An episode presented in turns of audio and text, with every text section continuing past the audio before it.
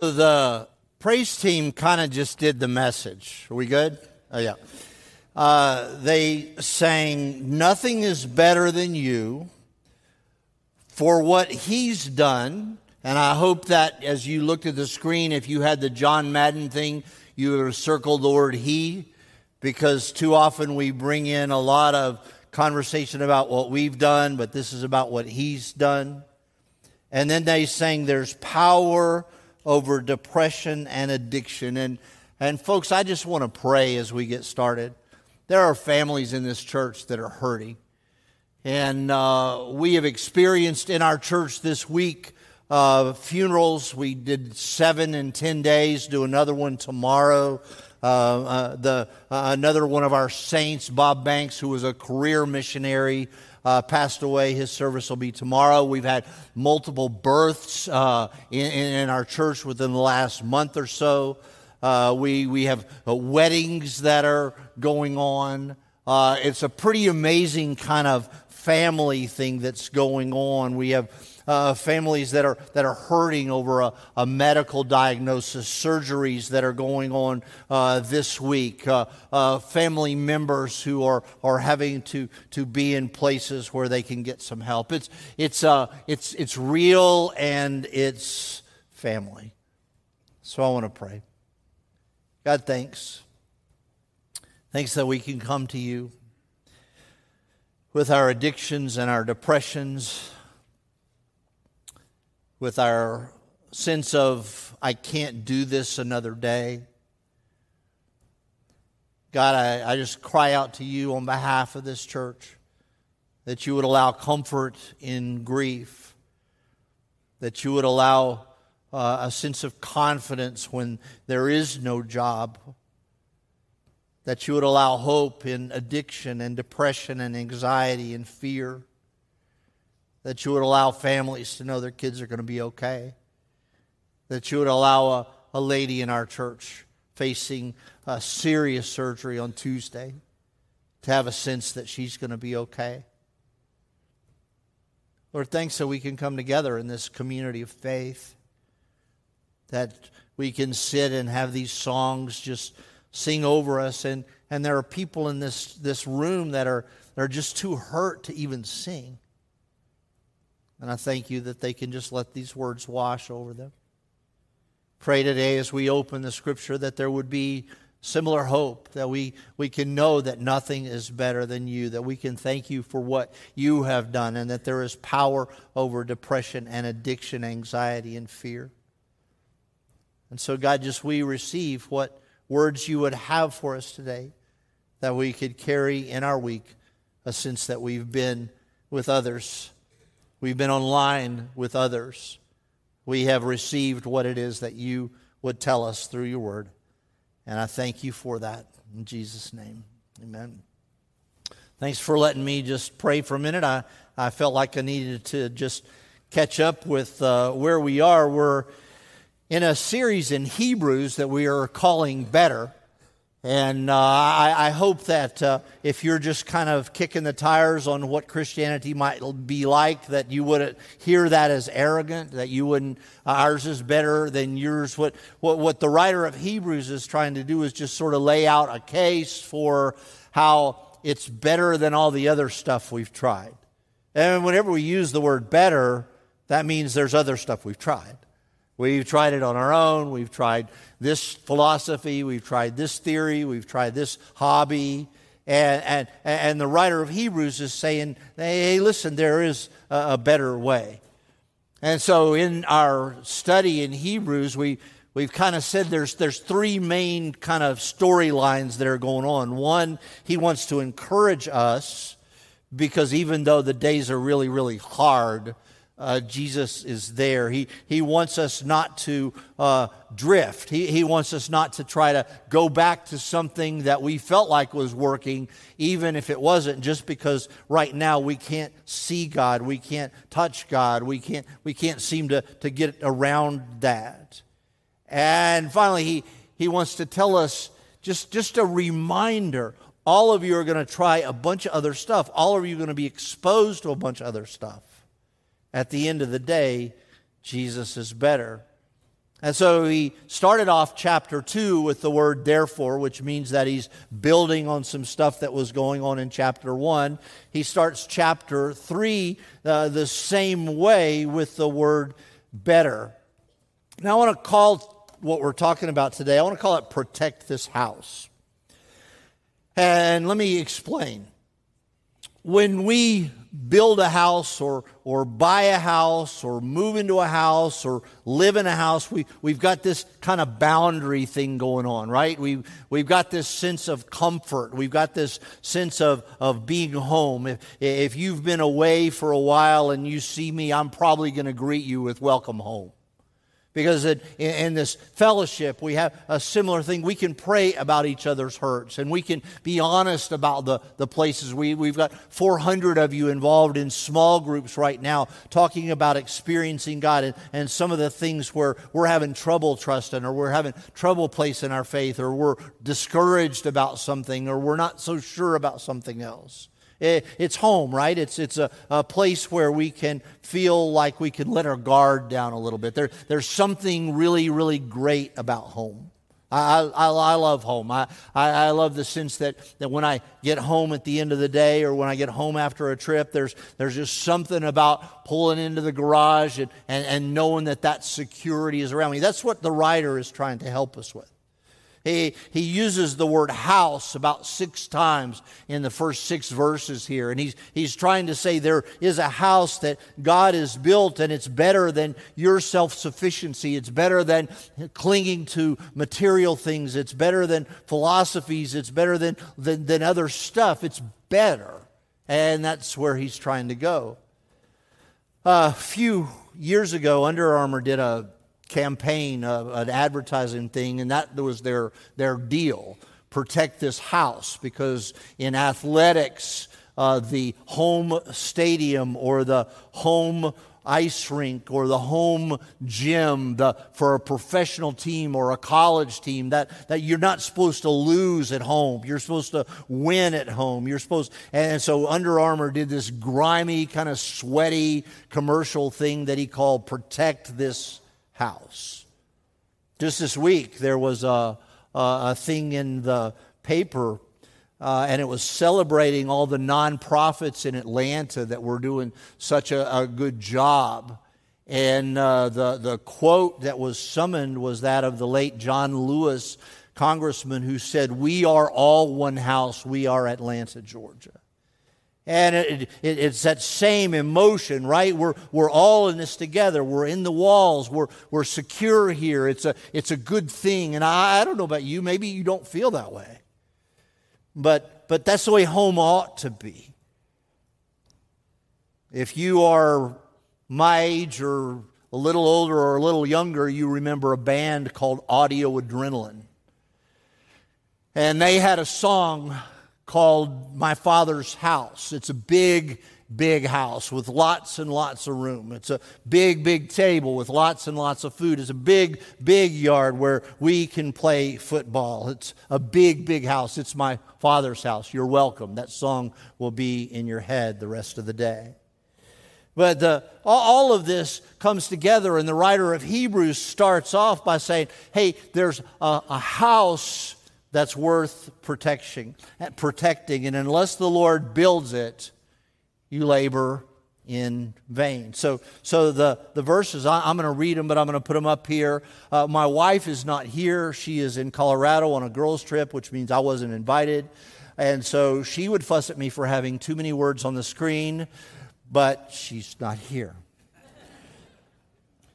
he starts off, therefore, which means that he's whenever you see that word, the old joke is you look to see what it's there for. But what he's really doing is he's saying, I've stated a principle and now I'm going to show you some application. Uh, and, and, in chapter 2, he stated a principle don't drift, don't, don't be discouraged, don't, don't get away from, from what's going on here. So, so he says, Now, therefore, and then he identifies the audience holy brothers. Ladies, the word means brothers and sisters. You're not off the hook. It, it really is. Every commentator that I looked at this week, they, they, they all said the word is an inclusive word. It's a, it means both brothers and sisters. So, therefore, holy brothers and sisters, you share in the holy, in the heavenly calling consider Jesus. So there's a lot there. It says that you've been called to something, you've been invited into this house. You, you've been, you, you, you, you had a, an invitation. We'll leave the light on. The front door is open. The, the, the sofa bed is pulled out and, and it's made. It's, it's a sense that you have a, a calling. But I like that next word, that next line, because it, it kind of sets up the whole thing. He says, Consider Jesus. And so, again, the backdrop is you're tempted to go back to the old ways. If for you, for some reason, it was more comfortable to think of the way they did the Old Testament, where, where if you do something awful, you just slaughter a goat and it'll be better. And somehow God is pleased with the sacrifices as though that tangible act is something better.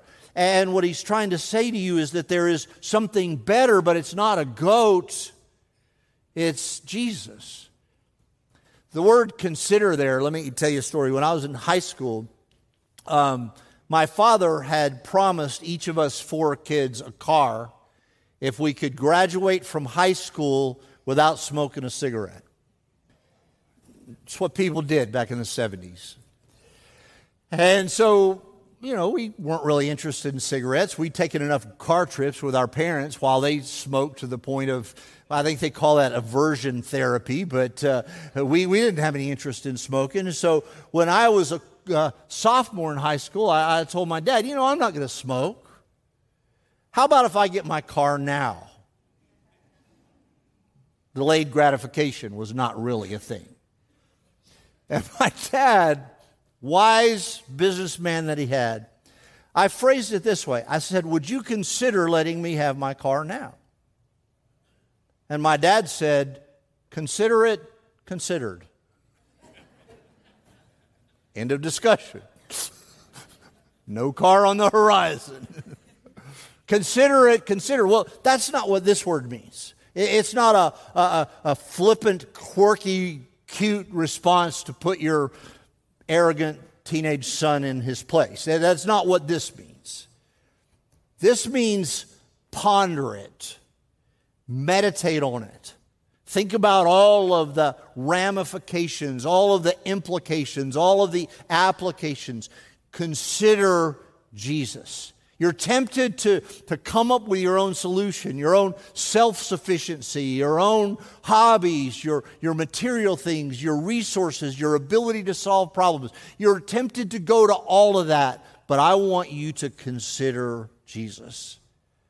And so he's already sort of highlighted for us the, the uh, supremacy of Christ. But now he starts and he changes gears a little bit in the metaphor. He said, Consider Jesus. He was our high priest, he's our confession, he was faithful to, to, to those who appointed him. And now he throws in Moses. Odd little inclusion here. But he was going somewhere with it. It's like when Jesus talked to farmers, he talked about farming. When Jesus talked to fishermen, he talked about fish. And when this writer is talking to Jewish people, he's talking about things that Jewish people think are really important. And so when he uses the image of the house, they're thinking about the temple in Jerusalem, this magnificent building that, that Solomon built. And it was sort of the, the, the, the, place where God was, his presence, his, his tangible presence. There was this big, beautiful building, and that's where God lives. That's his house. And then the second thing they thought was Moses is the greatest guy ever. He was the original prophet. He was the one that led them out of slavery. He was the one that gave us the law. And so the writer of Hebrews, writing to Hebrew Christians, Jewish Christians, he's saying, listen, I'm setting you up a little bit because I'm going to tell you about something that's better than the temple and something that's better than Moses.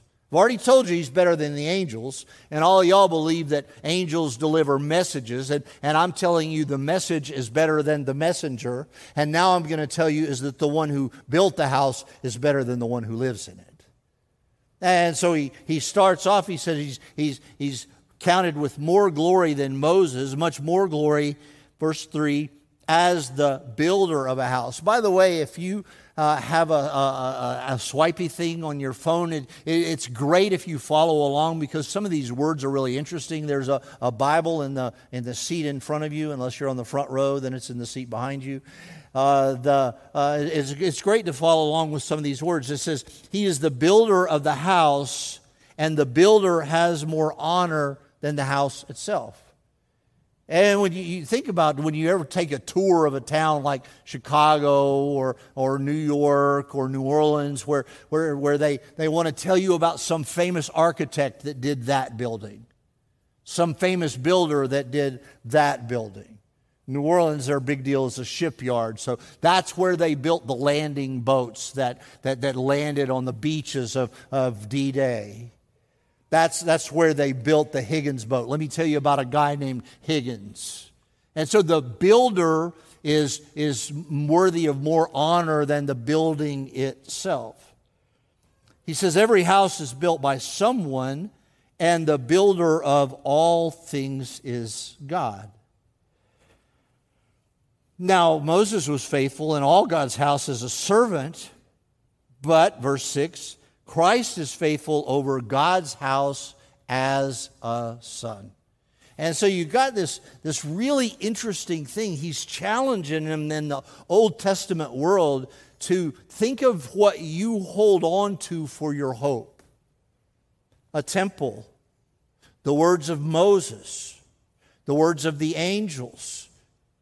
And he says all of that is kind of a house Moses was faithful in that house. The angels were faithful with their words. The temple is cool.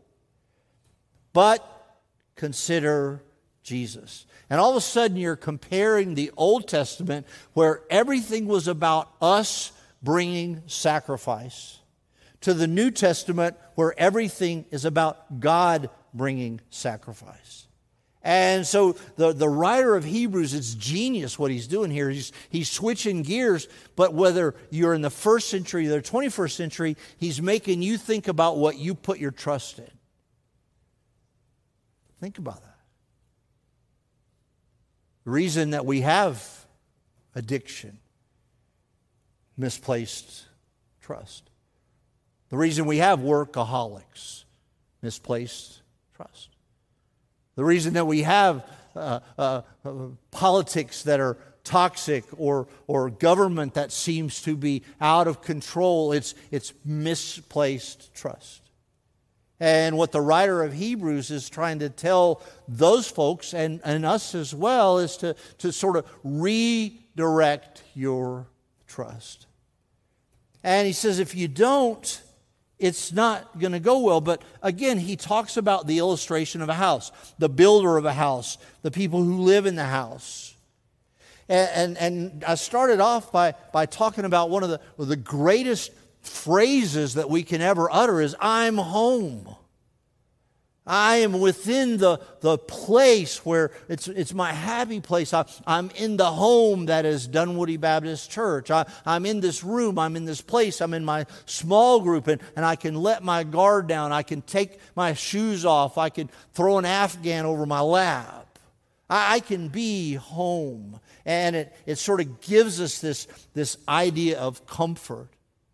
And it also maybe sets us up to remember the story that, that Jesus told in Luke about the prodigal son who decided that his ways were better ways, that his ideas were better ideas, that his dad didn't really know anything, and he was willing to leave the comfort and security of home to go what? Try his own thing.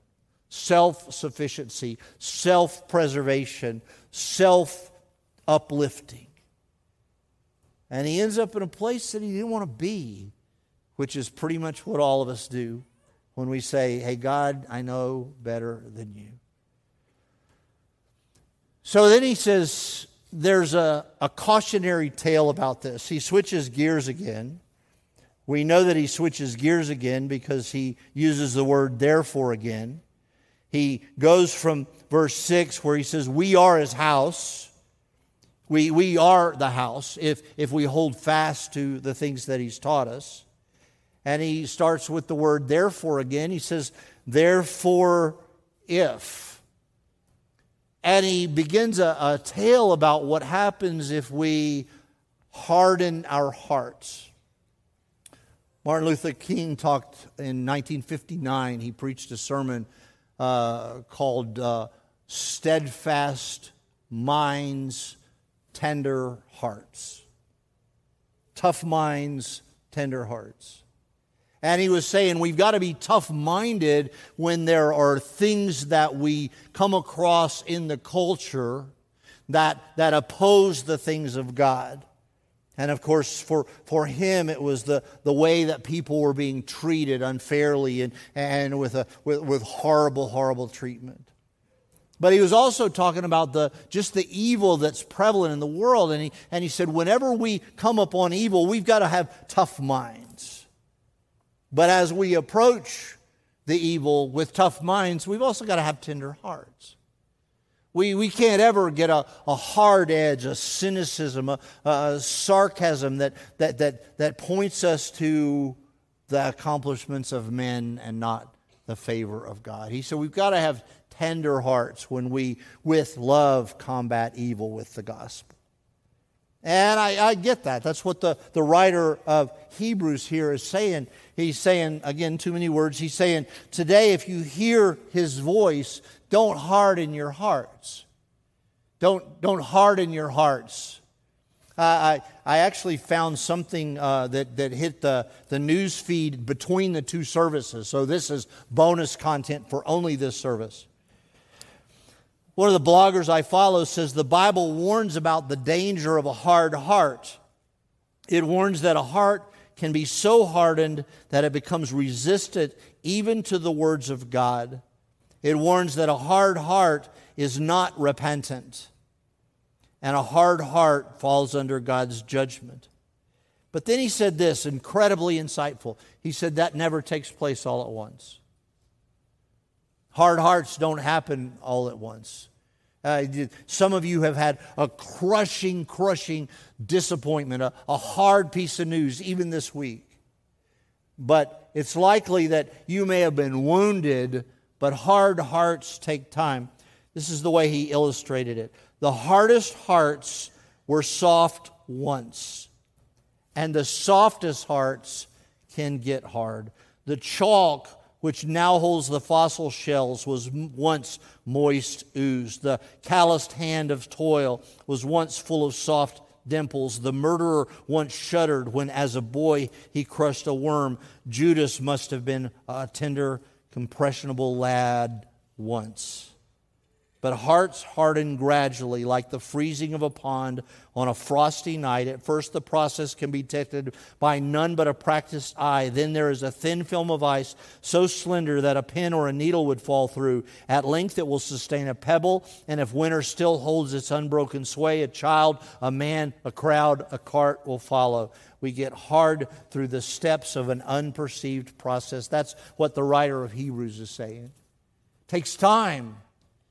But over time, if we don't return to God, if we don't return to, the, to considering Jesus, if we don't return to the ways that are better ways, that our heart becomes hard. And his illustration is, is interesting. He said, Today, if you, do, if you hear his voice, do not harden your hearts, as in the rebellion. I, I don't know, the rebellion. It's not a rebellion or some rebellion. It's a specific event that he's thinking about, one that took place 1,500 years before he's writing. He said there was a time when people of Israel heard God's words because Moses came down from Mount Sinai. There was a time when people understood that there is a way to love God and love people. There, there is a, a, an expectation from God that we treat each other like we should be treated and that we would have this mind that is in Christ Jesus. There was an expectation even back then. He said, but the people didn't listen.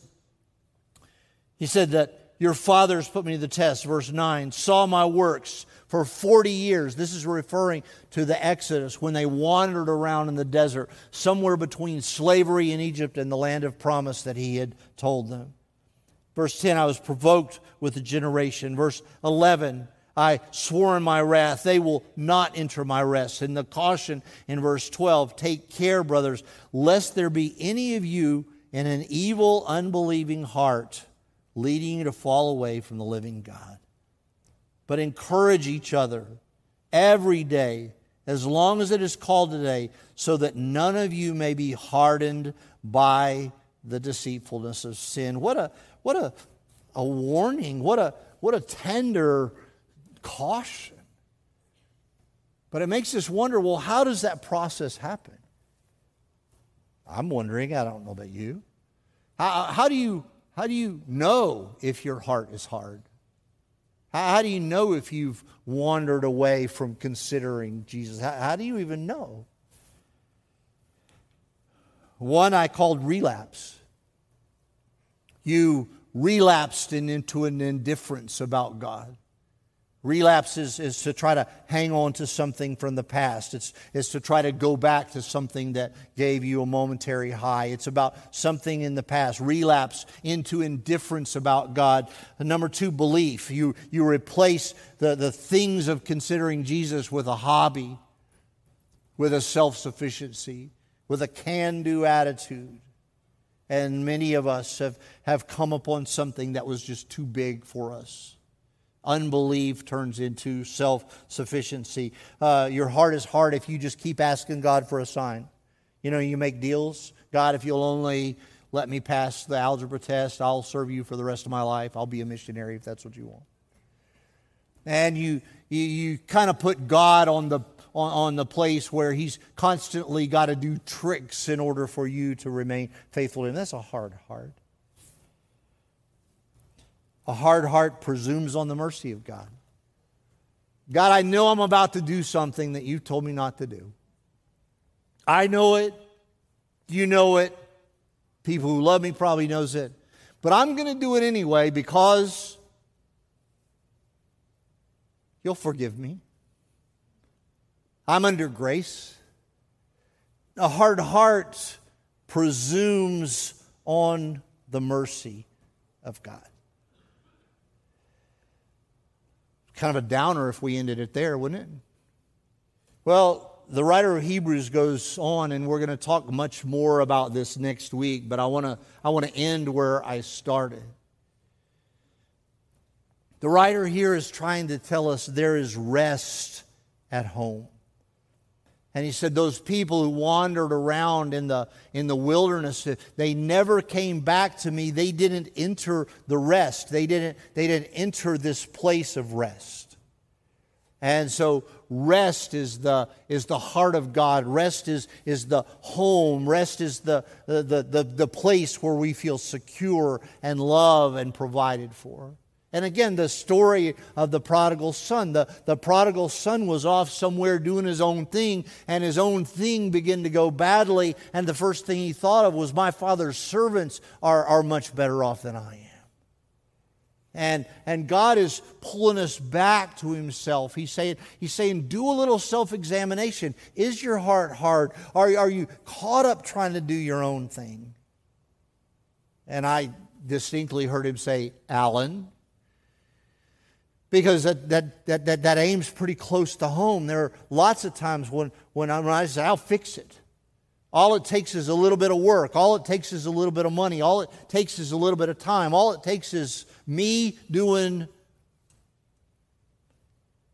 But he's saying to us consider Jesus, consider the Father, consider the love that he has for us.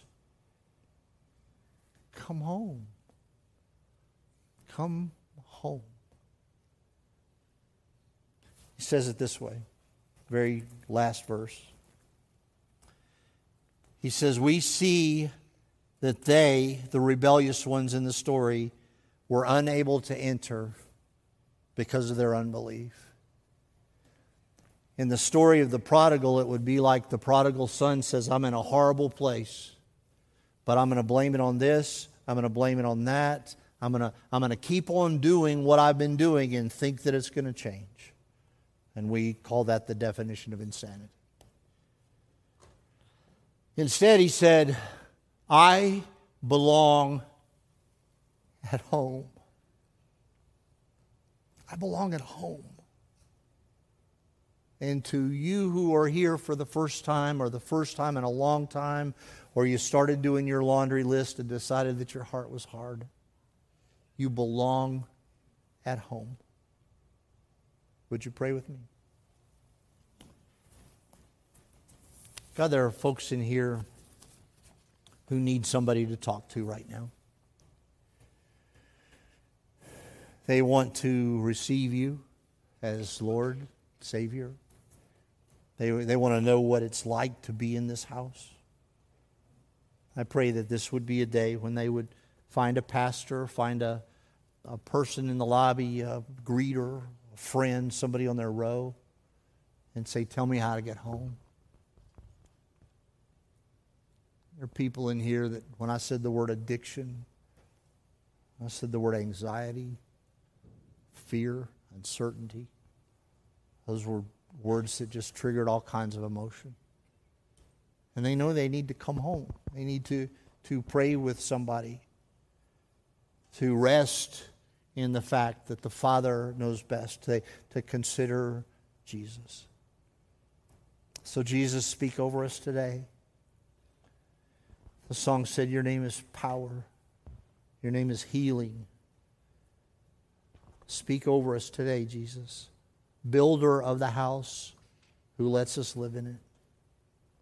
Give us a sense of your presence that as we go into this week, right back into all the temptations to, to fix it ourselves, that you will let us rely on you, return home to you, rest in you. For this is my prayer in Jesus' name.